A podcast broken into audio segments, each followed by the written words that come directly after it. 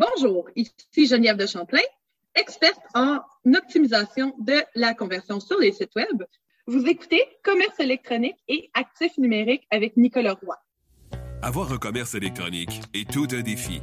On vit souvent des déceptions ou de la frustration. Que faire pour rentabiliser mon commerce en ligne? Qui engager pour m'aider à réussir? Comment évaluer le ou les professionnels qui ont le mandat de rentabiliser mon commerce électronique et de le transformer en véritable actif numérique? Vous écoutez Commerce électronique et actifs numériques avec Nicolas Roy. La raison d'être de mon podcast est très simple. C'est d'aider les propriétaires de commerce électronique à comprendre, contrôler et posséder leur commerce électronique et les composants qui l'entourent. Parce que je crois sincèrement que c'est la meilleure manière de rentabiliser à court terme et de se bâtir des actifs numériques qui prennent de la valeur à long terme. Bonjour tout le monde. Dans cet épisode, je m'entretiens avec Geneviève de Champlain. Geneviève a une expertise en optimisation de la conversion sur les sites web et on a discuté de ce sujet qui est encore trop peu connu et peu utilisé en marketing numérique. Ça, ça met des bâtons dans les roues un peu à ton, ton usager. Ça s'adapte plus ou moins bien pour un, une audience au Québec. Faut pas oublier que le monde sur Internet, faut faire comme s'il était tout tata, puis il savait pas comment naviguer si tu as un site web, c'est que tu te commets à l'entretenir, euh, à, le garder à jour, mais c'est pas tout le monde qui comprend ça, malheureusement. Avant de débuter l'épisode, j'aimerais vous inviter au roiseo.com. Le podcast Commerce électronique et actifs numériques est une présentation de Roi SEO. Pour en savoir plus sur vos actifs numériques et leur SEO gratuitement, rendez-vous au roiseo.com. Geneviève, bienvenue à l'épisode. Hello! Je voulais savoir, peux-tu nous parler euh, de ton. Ben, en fait, parle-nous du CRO, du Conversion Rate Optimization, parce que c'est ton expertise. Puis euh, autant les entreprises de services que les entreprises euh, qui ont le commerce électronique, c'est vraiment important. Puis souvent, on n'en a pas parlé tant que ça. En fait, ce n'est pas quelque chose de connu. On parle de design, il faut que le site web soit beau, soit cute, mais ça va bien au-delà de ça. Peux-tu nous parler un peu du concept du CRO? Ben, tu l'as dit, CRO, c'est Conversion Rate Optimization. Puis vraiment, c'est de euh, optimiser la conversion sur un site web. OK, première des choses, conversion, c'est une action sur un site web. Ça peut être un achat, ça peut être un formulaire, c'est pas nécessairement monétaire. Il y a beaucoup de gens qui pensent que c'est associé à tout ce qui est monétaire.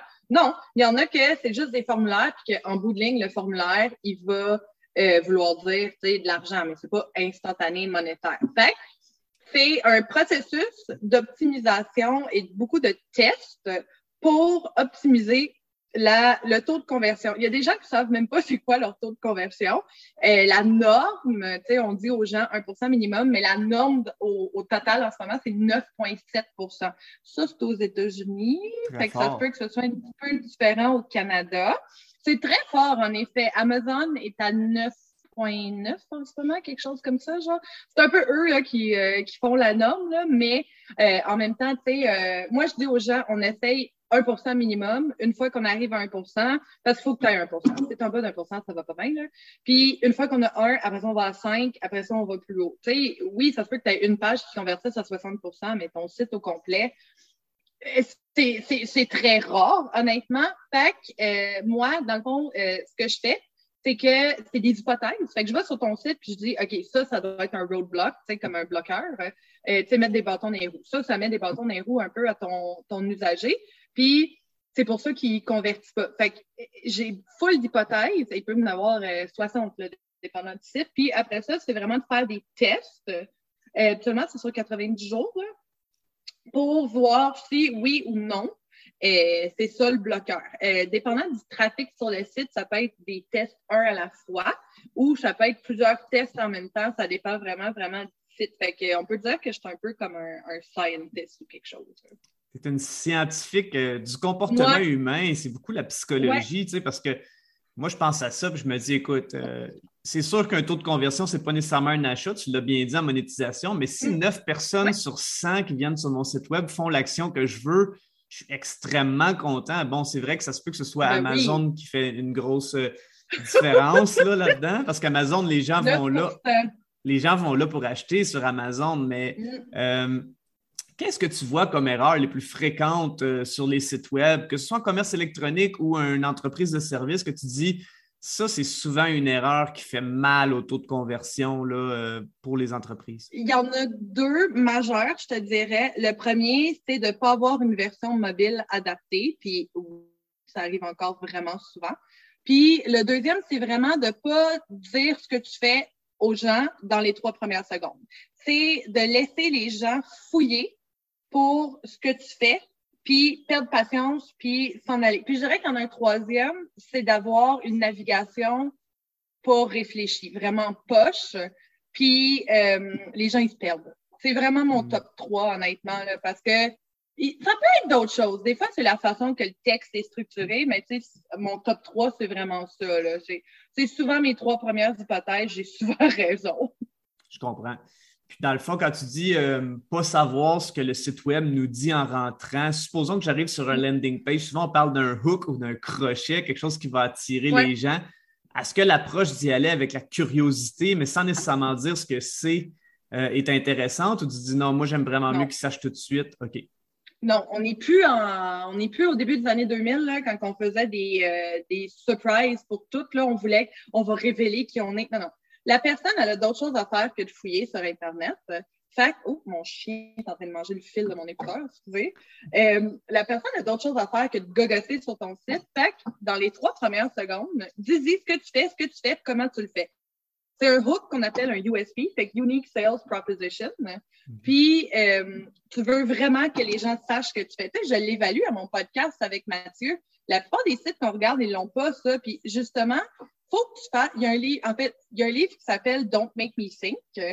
Puis, lui, il explique qu'il faut pas justement que les gens ils pensent quand ils arrivent sur un site web. faut que ce soit instantané. Tu sais, toi, arrives, on arrive maintenant sur son site web, qu'on sache que tu t'appelles Nicolas Roy, tu fais de ça. Tu sais, moi, on arrive sur mon site, on sait que je m'appelle Geneviève puis que je suis experte en optimisation des conversions. Tu sais, fait faut que ce soit vraiment clair, net et précis. On fait plus ça, là, des, des, sites web de OK, je mets une belle photo en haut, puis il faut que tu scrolles en bas pour voir c'est quoi le reste. Non, mm-hmm. dis aux gens ce que tu fais, puis déjà là, tu vas les convaincre, puis c'est plus facile pour le reste. Fait que ça, là, il faut absolument avoir ce genre de hook-là, un USP, Unique Sales Proposition. Dis-moi en trois secondes pourquoi que je ferais affaire avec toi. Puis ça, les gens, ils font pas. Vraiment pas. Hmm. Très intéressant. Puis euh, si on parle de, de, funnel ou de tunnel de vente, on en parle souvent en se disant, bon, il euh, faut oh, réfléchir à, nos funnels. Puis je pense que, mm. bon, euh, sans faire de la promotion, on pense, je, vais la nommer quand même parce que ça reste une entreprise qui est pionnière, ben, qui est pionnière, qui l'a vraiment, qui a pris beaucoup de place dans le domaine, c'est ClickFunnels avec Russell oh, Brunson. Qu'est-ce que tu penses de, de son, de son propos sur le, funnel hacking puis tout ça. Est-ce que c'est quelque chose que toi, tu vas utiliser ou que tu vas t'inspirer ou comment tu vas avec ça? Parce que je, parlais récemment avec un ancien collègue qui est, très là-dedans présentement, le funnel hacking. Il a fait une présentation sur ça puis il m'en parlait. Puis je voulais savoir ton avis sur le sujet. Ben, c'est très américain, premièrement. Puis j'ai été dans un mastermind américain jusqu'à euh, cette semaine. J'ai débarqué. Euh, on n'est pas encore rendu là au Québec, puis je pense pas que c'est dans notre culture. C'est le genre de vente très rapide. Euh, puis c'est pas c'est pas les Québécois, je trouve. On n'en fait pas beaucoup de funnels. si on en fait, c'est pas du funnel hacking. On les crée vraiment de toutes pièces. Puis c'est le type funnel, mais le funnel hacking, où est-ce qu'on prend le, funnel qui fonctionne de l'autre, puis tu le mets dans tes affaires, genre, tu sais, Russell Branson, lui, il prend tous les funnels de Unbounce. Ben, de, quelle compagnie? Unbounce, ils ont créé avant lui. Unbounce. U-N-B-O-U-N-C-E. Fait oui, on parle beaucoup de funnel, mais je trouve que ça, ça s'adapte plus ou moins bien pour un, une audience au Québec parce qu'on aime plus le genre site web, mais en même temps, ton funnel n'est pas obligé de ressembler à ClickFunnels non plus. Là. Mm-hmm. Tu peux faire un funnel à même un site web euh, WordPress. C'est juste que le concept du funnel, c'est un service, une page. Dans le fond, on bâtit presque tous nos, euh, nos sites web comme ça. C'est juste pas le funnel hacking, c'est pas très québécois. Puis moi, les gens à qui j'en parle, ça ne les attire pas, mais pas du tout. En fait, je me fais même souvent dire Est-ce que tu prends ClickFunnels? Je dis non, ils sont comme good parce que c'est pas ça que je veux faire. De mm-hmm. plus en plus, les gens connaissent ça puis ils veulent pas faire ça. C'est pas nous. Ça fonctionne aux États-Unis, Canada anglais, mais pas, pas pour les Franco. Pas, c'est pas nous. parce qu'on aime plus prendre notre temps euh, au niveau québécois lorsqu'on fait nos achats. Donc, euh, c'est plus un cycle de vente lent. Est-ce que. Puis ce qui m'a ce, qui, est surprenant avec cette culture-là, c'est que souvent, c'est des. Euh, c'est du coaching ou des peu importe la consultation ou même un produit qui sont assez dispendieux ou que l'échelle de valeur augmente très rapidement. C'est-à-dire qu'il y a peut-être un premier achat qui n'est pas, qui est pas élevé, mais vite le upsell ou, la, la, survente, si je peux le dire en français, est très agressif et ça va vite effectivement que c'est peut-être pas autant dans la, culture québécoise, du moins pour le moment, ça c'est certain. Non, c'est du high ticket. Puis il y en a un, par exemple, que je regardais récemment, quelqu'un aux États-Unis qui fait la même chose que moi. Fait Conversion Rate Optimization. Fait que la première chose qu'il t'offre, c'est une checklist à 67 Parfait. Tu eh, honnêtement, elle est vraiment cool, je l'ai acheté.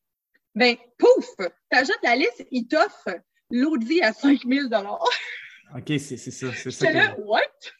C'est ça qui arrive. Hein. J'étais comme, OK, dude, calme-toi entre les deux, là. Mais au Québec, c'est pas dans notre culture.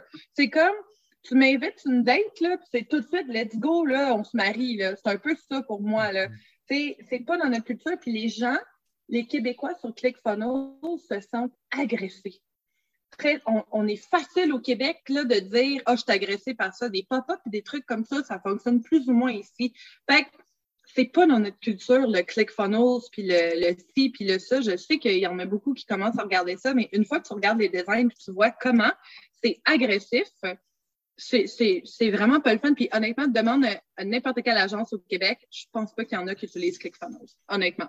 En fait, très euh, peu, en tout cas. En fait, c'est parce que les, les entreprises, peu importe que ce soit une entreprise de, peut-être en commerce électronique un peu plus, puis encore là, euh, veulent que leur image de marque soit quand même reconnue comme amène des émotions de, calme, de douceur, de, bienveillance. Puis si on est très agressif dans notre approche de tunnel de vente, ben, on rattache des mauvaises émotions à l'image de marque. Donc, il faut penser à ça. On est très conscient de l'image de marque au Québec, puis des émotions qui s'y rattachent. Ben oui, tu sais, je vais te donner le meilleur exemple. Quand je vais chez Brouet Martineau avec mon chum, je dis tout le temps, oh, regarde pas les vendeurs dans les yeux, qu'ils vont te suivre, puis ils vont vouloir te vendre plein d'affaires. Mais moi, je vois ClickFunnels comme le vendeur du Brouet Martineau qui te suit partout. Puis honnêtement, ça m'est déjà arrivé. Là. J'étais dans le, comme, excusez, là, je m'excuse si quelqu'un je travaille chez Brouet Martineau puis écoute, là. Mais euh, ça m'est déjà arrivé que je suis rentrée, je voulais juste regarder avec mon, mon chum, on cherchait un divan dans ce temps-là. Puis il y a quelqu'un qui nous a suivis partout, un vendeur, je capotais. J'étais là comme non, non, va-t'en, là. Il disait comment tu veux que je te le commande? Non, laisse-moi regarder avant, là. Tu sais, puis ClickFunnels, c'est exactement ça. C'est de la vente très, très agressive. Et c'est un peu ce qu'on appelle en anglais euh, du douche marketing. Du bro marketing, pardon. C'est très bro. Euh, j'ai fait des millions avec ça. Écoute, il y a deux Québécois ils sont dans le ClickFunnels euh, To Come a Club. Bravo à eux autres, mais c'est pas très commun. Euh, puis ils ont des clients américains aussi. Ils ont des clients québécois puis des clients américains, mais c'est deux personnes. Fait que c'est très, sont très uniques dans ce qu'ils font. C'est pas tout le monde qui aime l'approche. Puis j'ai vu leurs funnels, c'est pas, sont, sont modifiés pour le Québec. OK, je comprends. Je comprends. Puis, euh, tu m'as, en as parlé, tu l'as survolé un petit peu tantôt, là, euh, parce que c'est une question qui revient quand même assez souvent avec le, CRO, c'est les fameux pop-up. Qu'est-ce que tu penses de ça sur mm. un site web, toi, les pop-up? Est-ce que ça fonctionne? Est-ce que ça ne fonctionne pas? on ne peut pas généraliser, mais c'est quoi ton expérience euh, à travers ça? Il faut que ce soit full stratégique. Fait que, si quelqu'un arrive sur ton site pour la première fois, puis il y a un pop-up dans les, je sais pas, première seconde, non c'est too much. On fait pas ça. On met des pop-up en exit intent qu'on appelle. Fait quand les gens ont l'intention de quitter, fait que soit qu'ils cliquent sur le X ou qu'ils cliquent sur back, des choses comme ça. On peut aussi mettre des pop-up. Tu sais, des pop-up, tu peux les programmer là, de full de façon. Fait que tu peux mettre des pop-up quand que la personne scroll jusqu'en bas. Euh, tu peux mettre des pop-up quand la personne passe plus que, mettons, 20 secondes sur ton site. Ou tu peux mettre des pop-up pour les gens qui reviennent pour une deuxième, troisième X fois. Ça, là, de mettons dans WordPress, puis même dans Shopify, c'est des, des fonctions, là, des plugins là, qui sont gratuits, puis que tu actives une fonction, puis qu'avec l'adresse IP, le pop-up est capable de dire OK, cette personne-là revient pour la deuxième fois, puis tu peux lui donner une offre directe. les pop-up pour le, le, public froid, non. On veut des gens qui commencent à se réchauffer parce que sinon, c'est vraiment, vraiment, vraiment annoying. Puis honnêtement, après 15 secondes, tu t'es réchauffé. tu commences à connaître le produit, mais pas pas tout de suite en arrivant. Tu sais, mm. l'autre fois, on analysait un site, Mathieu puis moi, puis Euh, tu rentres dessus, puis tu sais pas c'est qui la madame, puis après une seconde, ça dit euh, obtenir des nouvelles de moi. Hey, je sais même pas t'es qui, là. Pourquoi je veux de tes nouvelles, là? Ah, tu sais, à moins que tu sois genre euh, Barbara Streisand, je sais pas, puis même ça, je veux pas tes nouvelles, là. Mais c'est. Non, c'est. Faut penser que les gens. Faut que tu prennes. Encore une fois, c'est comme quand tu fasses une date avec quelqu'un. Il faut que tu prennes le temps de connaître la personne, là. Fait que sur un site web, c'est la même chose, surtout quand tu te vends toi-même, tu sais, des coachs et autres, là, mm-hmm. ou même ton service, euh, tu as besoin d'attendre un peu. On est un peu impatient avec ça. Puis les gens, souvent, ce qu'ils vont faire, les entrepreneurs, c'est qu'ils se font dire mettez un pop-up. OK, ils vont mettre un pop-up. Mais non, il y a une stratégie en arrière d'un pop-up. Puis un pop-up en exit intent, euh, ça convertit beaucoup. Tu sais, les gens sont sur le point de partir, pouf, ils se font donner une offre. Mais là, c'est clair que je, je vais m'inscrire des pop-up de panier abandonnés, des trucs comme ça. Il faut pas mettre des pop-up pour mettre des pop-up. Vraiment pas, parce que c'est juste annoying. Je comprends. Je lisais dernièrement, là, il y a, je pense qu'il y a deux écoles de ben, il y en a peut-être plus que ça, mais je suis conscient de deux écoles de pensée en CRO. Il y en a qui vont dire euh, écoute, commence pas avec les petites gogos, perds pas ton temps avec ça, fais les grosses choses comme les promesses, tout ça. Puis il y en a d'autres qui disent non, on va chercher les quick wins tout de suite euh, ou des, petits tests de rien avant de tout changer ou est-ce que ça va te demander beaucoup d'énergie. Comment tu vois ça, toi? Ben, je suis comme entre les deux, moi, parce que je sais qu'il y a des petites choses qui peuvent faire des grosses différences. Tu sais, hier sur LinkedIn, je pense que c'est Charles, euh, je pense qu'il est propriétaire chez Antelope. Il écrivait genre euh, Ah, arrêtez de tester la couleur de vos boutons, nanana. Oui, il a raison, mais c'est prouvé que la couleur du bouton, si vraiment tu as testé plein de choses et que tu ne comprends pas pourquoi ton taux de conversion n'augmente pas, la couleur de ton bouton peut vraiment, vraiment, vraiment venir jouer un gros rôle. Mais souvent, il faut que tu ailles changer ton CTA avant et tout. Fait que moi, je suis dans la pensée qu'il faut tester les deux. Fait que quand que tu regardes le site web... CTA est un click to, euh, call to action, appel à l'action. Oui, ouais, c'est ça. Fait que moi, je suis vraiment dans l'école de pensée qu'il faut que tu testes les grosses et les petites choses parce que s'ils sont dans tes hypothèses, ça se peut qu'ils fassent des différences. J'ai déjà juste mis des liens avec une flèche à côté, puis la, la petite flèche à côté faisait toute la différence. Tu sais, faut pas oublier que le monde sur Internet, faut faire comme s'il était tout tata, puis ils savaient pas comment naviguer. Fait qu'il faut leur montrer, puis faut leur montrer comment naviguer. Fait que les petites don't sweat the small details. Vraiment pas. Là. Fais les gros, mais fais les petits aussi parce que tu vas voir des différences sur les petits détails. Puis, tu sais, aller sur des sites comme euh, conversionrateexperts.com. Puis, ça, c'est comme les gars qui ont inventé la pratique. Là. Puis, euh, tu peux lire dans leur blog, ils parlent de comme leurs expériences avec des clients. Puis, des fois, c'est juste de changer un mot dans un call to action qui fait une méga différence. Là. Fait que, don't sweat the small things. Vraiment. Fait on teste les deux. Je teste beaucoup, beaucoup les deux. Souvent, le titre aussi, le titre avec un bon hook va avoir une grosse importance. Puis même d'ailleurs, c'est là que les gens, euh, en général, se disent, bon, est-ce que la personne en CRO fait du copywriting, de la rédaction persuasive, ou elle travaille en partenariat avec une personne qui fait de la rédaction persuasive, ou fait, la personne fait tout, c'est-à-dire la rédaction persuasive, le design et tout le, un peu comme le chef d'orchestre au niveau de, tout ce qui est comportemental pour l'internaute qui va venir sur la, page ou sur le site web. Dans ton cas, est-ce que tu fais les deux? Est-ce que tu travailles avec d'autres euh, copywriters? Comment tu fonctionnes? Je travaille avec des copywriters, c'est certain, mais j'en fais beaucoup moi-même parce que euh, il y a beaucoup de sites que, honnêtement, une fois que tu l'as fait, ça se ressemble ça, ça ressemble pas mal. Tu sais quel genre de phrase. Je travaille aussi, puis là, je vais pas taper, là, je travaille aussi avec Jasper, qui est un AI en ligne pour le texte. I'm so sorry. Mais honnêtement, il me sort des affaires vraiment débile. Euh, mais j'ai quand même des partenaires, tu sais, design, copyright. Je t'avoue que le design, j'en fais beaucoup moi-même, mais euh, copywriting aussi, j'en fais beaucoup. Mais quand, quand vraiment on voit que ça ne fonctionne pas, on peut faire rentrer un copywriter. Mais souvent, il nous faut des copywriters quand on crée un site web. Quand on l'optimise, l'essentiel est déjà là, puis je suis capable de le faire moi-même. La création de site web, c'est une autre chose, c'est complètement différent. De toute façon, j'ai parlé récemment dans un épisode solo de l'intelligence artificielle et de la rédaction, euh, à savoir si c'était ah bon, ou, si c'était bon ou mauvais dans un de mes épisodes. Puis euh, ça dépend comment tu l'utilises. C'est super mauvais en français, mais le mets en anglais, puis tu fais juste traduire, c'est correct. Honnêtement, euh, français, c'est mourant, comment que c'est mauvais, là. Ça n'a même pas de bon sens. Puis, je me suis dit à un moment donné, pourquoi je ne fais pas juste le mettre en anglais, puis de traduire en québécois après, genre. Puis, honnêtement, ouais, c'est honnêtement, quand j'ai pas d'idée ou quand je veux de l'inspiration, je vais vraiment aller sur Jasper. Puis, euh, ça serait le fun qu'on ait un genre de logiciel québécois qui fait ça. Mais on n'en a pas. Fait qu'il mm. faut, faut aller sur des logiciels européens, américains, mais ils connaissent pas bien le français comme nous autres. À un moment donné, ça se peut que j'en ai pas d'idée dans mon cerveau. Là. Viens me dire que n'importe quel copywriter n'a jamais souffert du syndrome de la page blanche aussi. Là. ah non, c'est sûr, ça l'affecte tout le monde, ça. Ça l'affecte tout le monde. Ouais. J'avais une question au niveau du CRO. Les outils que tu utilises, bon, je sais que tu es une fervente euh, de Google Analytics, euh, qui est un de tes outils de prédilection. Y a-t-il d'autres outils que tu utilises euh, pour avoir mm-hmm. de l'information pour le CRO? Eh boy, oui, je pense que j'ai jamais autant payé d'enregistrement de logiciel de ma vie. mon comptable était d'ailleurs un peu découragé. Mais oui, j'utilise, ben, première des choses, j'utilise euh, les deux versions d'analytique maintenant parce que la vie a fait en sorte que j'ai pas le choix. Je suis encore fâchée après Google pour ça.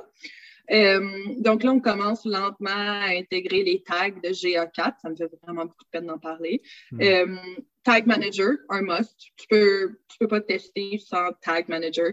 Euh, j'utilise beaucoup Crazy Egg, que ça s'appelle. Fait que dans le fond, ça fait des tests AB. Fait que les gens, ils pensent que quand on fait un test AB, je dois changer littéralement sur le site web la phrase. Nope. Ce que je fais, c'est que je vais dans Crazy Egg, puis Crazy Egg, il prend le code, puis moi, je lui dis 50% du temps, tu vas me montrer telle phrase, puis 50% du temps, tu vas me montrer telle phrase, comme sur la pub Facebook. Puis après ça, tu vas me dire qu'est-ce qui fonctionne mieux. Fait qu'il fait un comparatif en real time. Là. C'est pas parce que sinon, si je changeais la phrase, ça se peut que ça fonctionne mieux une semaine à une autre à cause du temps de l'année et tout. Mais là, les deux sont vraiment testés en même temps. Puis c'est ça qu'il faut faire. Crazy Egg, il fait ça, puis il fait des heat maps aussi. Donc, quand je veux regarder ou les scroll maps, euh, puis les click maps, quand je veux regarder les gens, ils cliquent où? Les gens, ils scrollent où? C'est quoi les sections les plus populaires? J'utilise soit ça ou euh, Microsoft. Euh, j'ai un blanc de mémoire, mais j'utilise un logiciel de Microsoft aussi, mais j'aime beaucoup Crazy Egg maintenant, puis je pense que je vais tout transférer euh, là-dessus. J'utilise SEMrush, UberSuggest pour tout ce qui est SEO, parce que le SEO est quand même une très grosse portion de tout ce qui est euh, CRO, donc euh, c'est certain que j'ai pas le choix d'utiliser ces logiciels-là. j'ai une plateforme qui a été créée pour des gens avec, qui j'étais dans le mastermind pour faire des landing pages, des trucs comme ça. Mais c'est un genre de WordPress. Fait que j'ai une plateforme quand même assez custom. je fais des funnels, des, des, euh, des, pages de site web, des trucs comme ça. Donc, euh, tu sais, j'ai beaucoup d'onglets ouverts dans une journée. Il y a beaucoup, il y a beaucoup, beaucoup de logiciels pour le CRO. Puis l'affaire, c'est qu'ils s'en inventent tout le temps des nouveaux. Fait que, ouais. Fait que là, maintenant, il y a genre winter.com qui est comme un site que tu mets ton site web puis que les gens, ils peuvent aller juger. Ils vont juste écrire ce qu'ils pensent. Puis ça fait comme des, des genres de tests, parce qu'en gros, on fait beaucoup de tests, mais avec des gens. Tu sais, moi, ça m'arrive souvent d'écrire sur Facebook, OK, j'ai besoin de 10 filles pour me donner leur impression sur tel site, puis il faut que ce soit comme des, des, personnes qui sont pas euh, reliées avec le, site, des trucs comme ça. Genre, mais winter.com, il fait ça. Il fait du usability testing, il fait plein d'affaires. Fait les logiciels, là, il en manque pas. Il faut mm. choisir lesquels on utilise, puis c'est très, très européen. Le CRO, c'est inventé en Europe. Fait qu'il y a des choses qui sont juste adaptées à une auditoire européenne. Donc, ça, il faut quand même faire attention parce qu'on est super différent des Européens. Très, très, très. Absolument. Non, c'est clair. Absolument. Puis euh, lorsque tu dis que tu regardes pour le comportement, euh, l'analyse du comportement, tout ça, c'est qu'est-ce que tu qu'est-ce que tu aimes consommer comme ressource pour apprendre comment l'être humain est derrière un clavier, puis comment il pense pour être aussi consciente de comment l'être humain se, se, comporte derrière un écran? Comment tu fais? Ben, je me suis récemment souvenu que Amazon vend des livres puis que Amazon à la base c'était pour des livres. C'est drôle parce que je me suis comme souvenu de ça l'autre fois, j'ai fait Hey, c'est vrai, il y a des livres chez Amazon. Ben, l'autre fois, ça fait comme deux ans, là. Puis, euh, mais je lis énormément, euh, que ce soit en ligne ou vraiment des livres euh, paperback. Je, je, suis une fille super technologique, mais honnêtement, demande-moi pas de lire sur une tablette, ça, c'est non. Je veux surligner et j'ai un paquet de livres dans ma maison que c'est tout surligné, puis il y a des post-it partout. Mais tout ce qui est psychologie, euh, psychologie du comportement du consommateur, psychologie de marketing. C'est vraiment des livres euh, écrits par des psychologues, des spécialistes en comportement du consommateur, mais aussi des spécialistes en comportement numérique. Ça, c'est mm. comme nouveau là, dans le domaine. Là. Puis, je lis énormément pour me garder à jour. Euh, je regarde beaucoup de, vidéos sur CXL. Fait que s'il y en a qui s'intéressent au CRO, moi, c'est vraiment sur CXL que j'ai été beaucoup, beaucoup formée, puis conversionrateexperts.com. J'ai d'ailleurs fait un stage avec eux. Fait que, tu sais, j'en ai appris quand même beaucoup, là. Euh, mais ils en parlent beaucoup sur Internet, mais moi, c'est comme mes sources fiables, puis des livres écrits par des psychologues, c'est certain, parce que, en effet, le marketing, pas le marketing, le la psychologie est tellement une grosse partie du gros, là. ça, on y pense pas, là. Tu sais, on parle de storytelling, mais il faut aussi parler de buyer voice. Euh, mais ça, tu sais, la voix du consommateur, mais ça, on n'en parle pas beaucoup ici, là. Fait faut savoir qu'est-ce qu'elle veut notre personne en bout de ligne, là. c'est par la psychologie qu'on va l'apprendre. Oui, je suis en train de lire un livre qui s'appelle Hooked en ce moment, qui parle justement des gens qui sont accrochés ah, je l'ai acheté. Tu l'as acheté, je suis en train de le lire, là. C'est vraiment intéressant. Très intéressant. Ah oui, good. C'est quoi ton client idéal, toi, ou ta cliente idéale, ton entreprise? Euh, moi, je travaille beaucoup avec des gens qui euh, se sont lancés en affaires. Donc, on dirait qu'ils sont plus des solopreneurs puis euh, des petites, petites PME. Je travaille pas avec des énormes boîtes. Euh, parce que je me spécialise beaucoup en acquisition de trafic écro. Fait que moi, je travaille avec les gens qui n'ont pas beaucoup de trafic, mais je les aide à l'acquérir, puis après ça, à optimiser le site web pour que ça convertisse. Fait que je travaille beaucoup avec des solopreneurs, des petites PME qui ont peut-être bâti leur site web eux-mêmes ou que ils ont travaillé avec une agence, puis c'était vraiment, euh, c'est plus, ça a plus été fait de design. Donc, toute la, la de conversion n'a pas trop été pensée. Donc, ça, c'est vraiment mon client idéal. Ça donne que j'ai des coachs d'affaires euh, dans mes clients, j'ai des designers de. Donc, ça dépend. Souvent, c'est des gens qui ont fait leur site eux-mêmes. Euh, si c'est des sites sur Wix et autres, j'ai des transferts sur WordPress, ça c'est sûr et certain. Je ne travaille pas avec Wix et euh, GoDaddy et tout ça, ça devrait même pas exister, je m'excuse. Mais je travaille avec Shopify et WordPress uniquement. Puis, euh, quand les clients y arrivent à moi, la première chose que je fais, c'est me mettre le nez dans l'analyse. C'est de l'analyse et de l'analyse et de l'analyse. La première chose que je fais, c'est souvent, ils n'ont pas de code Google Analytics, honnêtement. Là. Mm-hmm. Donc, je plug tous les codes qu'il faut. C'est ma heatmap, euh, euh, Google Optimize pour faire des tests, euh, euh, Crazy Egg, tout. Là, je mets plein de codes. J'attends peut-être un, deux, trois semaines pour ramasser du data. Puis après ça, je commence à analyser. Après ça, quand je leur présente l'analyse, je leur montre vraiment le comportement de leurs consommateurs. Fait avec Google Analytics, première des choses, on peut le voir avec le user flow. Sais, il est rentré par là, ça c'est ta page d'entrée, mais tu en as X qui ont droppé off là. Donc, là, je commence à créer des hypothèses après. Donc, ça, c'est vraiment les premières étapes. Après ça, c'est beaucoup de tests. Moi, je demande un minimum de 90 jours parce que honnêtement, on ne trouvera pas la solution magique en 30 jours, puis il n'y a personne qui va trouver la solution magique en 30 jours. Des tests, c'est long. Ça peut même prendre six mois s'il faut. C'est, c'est, il y a des sites genre, justement, Amazon, ils font énormément de crocs, mais c'est du 40-50 000 par mois, là. Ils font des tests constamment. Google fait énormément de gros aussi. C'est gros. Si ces gros sites-là le font, pourquoi que le petit site qui a 1000 visites par mois le ferait pas? En fait, c'est plus facile de faire du gros sur des petits sites comme ça que sur des sites énormes qui ont déjà plein de trafic. Mm-hmm. Moi, souvent, mes hypothèses, j'ai raison. Là, puis on fait les tests, puis euh, ça commence à rouler. Puis une fois que ça commence à bien rouler, là, je dis, OK, comment qu'on peut, comment ça peut être meilleur? Parce que ça peut toujours être meilleur la seule chose, c'est que je demande aux clients d'avoir fait une étude de marché. Parce que s'ils n'ont pas d'étude de marché, puis en bout de ligne, c'est juste que leur produit est poche, mais ben moi, je peux rien faire. Hmm. Fait qu'il faut que la personne ait déjà fait des ventes, puis qu'elle sache que son produit est, est bon. Parce que si tu m'arrives, mettons, je sais pas, moi, une toilette portable en sac à dos, là, je sais pas, quelque chose comme ça, là. En fait, ça serait cool, laisse faire. Non. Tu sais, si tu m'arrives avec un produit que personne veut, là, ben, tu sais, ça marchera pas, là. Fait qu'il faut avoir une étude de marché faite. Faut quand même savoir ce qu'on fait. J'en ai eu des demandes, là, de, de gens qui ont des boutiques Shopify, mais qu'en bout de ligne, ils vendent euh, des trucs artisanaux qu'ils font dans leur maison. Je m'excuse, mais c'est pas vraiment quelque chose que les gens recherchent. Il n'y a pas vraiment un énorme marché pour ça. Là. Fait que, ou ça, ou des boutiques Etsy. Mais ça, je touche pas à ça. Je comprends. Toi, tu as un podcast. Maintenant, tu es rendue co-animatrice d'un podcast? Euh, oui, je suis rendue une vedette locale. Euh, je m'attends à ce que Canal Vie me donne un show de télé-réalité bientôt. Puis euh, Mathieu aussi. Donc oui, à toutes les deux semaines, je fais, on n'appelle pas vraiment ça un podcast parce qu'on est comme film, on, se filme live, fait qu'on appelle ça mm. genre un, un vidéo caf, peu importe. On le stream live, live sur Facebook et sur LinkedIn, c'est les deux vaches à lait du web du web. Quand Mathieu a trouvé le nom, on était comme, OK, t'es brillant. Là. Puis, euh, ouais, on analyse les sites web. Fait que n'importe qui peut se joindre et dire, OK, je veux que tu analyses mon site web. On n'est pas méchant, là, mais c'est direct. Comme là, on vient de le faire aujourd'hui, puis ouf, ça a vraiment été quelque chose. Là.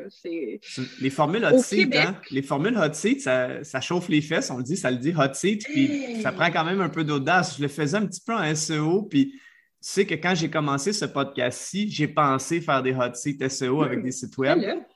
Puis justement, tu l'as bien dit, hein, au Québec, on est-tu prêt à se faire roaster, entre guillemets? C'est-à-dire, tu sais, tu veux pas être. Hey, on adore ça, mais en même temps, on est insulté après. le monde sont contents, mais après, c'est comme Oh my God, j'aurais peut-être pas dû faire ça parce que oui, on est direct. Puis honnêtement, on a vu un site web ce midi, là, puis j'ai été découragée. Là, c'est c'est un monsieur qui est coach d'affaires, mais j'ai carrément dit, on dirait que ton site web est fait par ton petit-neveu de 14 ans. C'est ça que ça a l'air. Oui, je dis beaucoup, le design du site web passe en deuxième, mais il y a quand même des limites. La façon que tu fais ton site web reflète toi, reflète ton image. Puis quand tu as un site web qui est boboche, ça veut-tu dire que le travail que tu remets ou la façon que tu traites tes clients, ça va être boboche aussi? Fait que ça, il faut y penser. Puis je disais justement ce midi, si tu as un site web, pour avoir un site web, tu n'es pas obligé d'en avoir un. Il n'y a hmm. personne sur Terre qui t'oblige à avoir un site web. Si toi, ta business, tu l'as fait euh, bouche à oreille, mais tu n'es pas obligé. Tu peux juste avoir une page Facebook, on s'en fout. Là. Si tu as un site web, c'est que tu te commets à l'entretenir, euh, à, le garder à jour, mais c'est pas tout le monde qui comprend ça, malheureusement. Puis ça, c'est partout au monde. J'en ai vu des sites web qui ça faisait dur. Là. Mhm. Non, effectivement, ça demande de l'entretien, site web. Hein. C'est comme, un, comme un bloc appartement qu'on aurait si on s'en occupe pas. Ben, c'est la même chose. C'est un actif, mais il est numérique. Hein. Ça va bien avec le nom du podcast ici. Oui, c'est vrai, ça marche. Le jeu de mots. Puis en plus, on est le 14, puis on se parlait à 14 heures. Ouais, c'est vrai, ça. c'est toi qui l'as dit. C'est quoi le meilleur moyen pour te rejoindre si les gens qui nous écoutent disent Hey, moi, j'aimerais ça euh, regarder le, CRO de mon site web? Bon, ils peuvent aller effectivement euh, voir le, le, vidéocast euh, Les deux vaches du web. Les deux vaches à lait du web. Les moi, deux vaches à lait du web. ouais, moi, c'est beaucoup LinkedIn ou, ben, of course, j'ai mon site web. Puis là, je suis comme le cordonnier mal chaussé parce que on s'entend que je, mets mes clients avant moi, for sure. Fait que moi, mon site web, il est comme, il manque des trucs dedans, mais je me suis comme promise là, que j'allais vraiment me forcer à travailler dessus bientôt. Mais tu sais, on peut quand même me contacter. Mon formulaire de contact, il fonctionne. C'est juste qu'il manque de contenu, je trouve. On est, je pense qu'on est tous un peu comme ça. On est tous un peu comme ça. Le mm-hmm. monde qui travaille sur le web, c'est euh, bon, OK, euh, on s'occupe beaucoup de nos clients. Fait nous, des fois, on s'occupe un peu moins de nous. Puis c'est Ryan mm. Dice euh, qui avait dit ça un moment donné. Il avait fait une joke, mais il avait dit une agence web qui a trop un beau site web, trop parfait, méfiez-vous. Ça veut dire qu'ils n'ont peut-être pas assez de clientèle. C'est ça qu'il avait dit. J'avais trouvé ça bien drôle. Absolument. Mais c'est drôle parce qu'il a raison, parce que sincèrement, toutes les agences web où j'ai travaillé, on avait toutes des sites web de merde. Puis c'est normal. C'est tout simplement normal parce que on ne travaille pas sur nos propres sites web. Mon site web, il n'est pas de la merde en ce moment, mais il n'est pas comme que je veux qu'il soit. Il ne fait mhm. pas ce que je veux qu'il fasse. Fait que je vais travailler là-dessus dans. Mais là, on est, on est en été, je devrais profiter pour, pour faire ça. Là. Soit prêt pour la rentrée et tout. Là. Je l'ai refait, moi je l'ai lancé au mois de mars, puis il est beaucoup mieux qu'il était, vraiment mieux. Mais il reste que euh, au niveau du contenu, il y a encore du travail à faire, mais effectivement, comme on l'a dit, les, on s'occupe de nos clients avant tout, effectivement. Il n'y a aucun site web parfait, mais il y a des limites à ce qu'on met en ligne. Honnêtement, si on dirait que ton petit neveu de 14 ans le fait, peut-être juste mettre une page en construction puis le désindexer, tu sais. Effectivement. Effectivement. Geneviève, je te remercie beaucoup d'avoir été à l'émission. C'est vraiment apprécié. merci de m'avoir invité. Je suis comme une vedette maintenant. Dernièrement, Wavency Academy m'a contacté pour savoir si j'étais intéressé à créer une formation en SEO pour les PME. Puisque j'adore partager ma passion à la rendant accessible, j'ai tout de suite accepté. Donc, si vous voulez apprendre les bases du SEO en formule over the shoulder, c'est-à-dire que je vous montre comment faire en utilisant des sites web et en vous montrant des procédures et des résultats concrets, cette formation-là est pour vous. Cette formation-là se tient loin du PowerPoint et elle est abordable. Son nom est la formation SEO DIY pour PME, parce que le but c'est de vous rendre autonome. Pour en savoir davantage sur cette formation, rendez-vous au bit.ly barre oblique SEO-autonome. Je répète, bit.ly barre oblique SEO-autonome. Je vous remercie beaucoup d'avoir écouté l'épisode. Pour en savoir plus sur votre SEO, votre marketing numérique ou vos actifs numériques, rendez-vous au roiseo.com. D'ici là, je vous dis à la prochaine.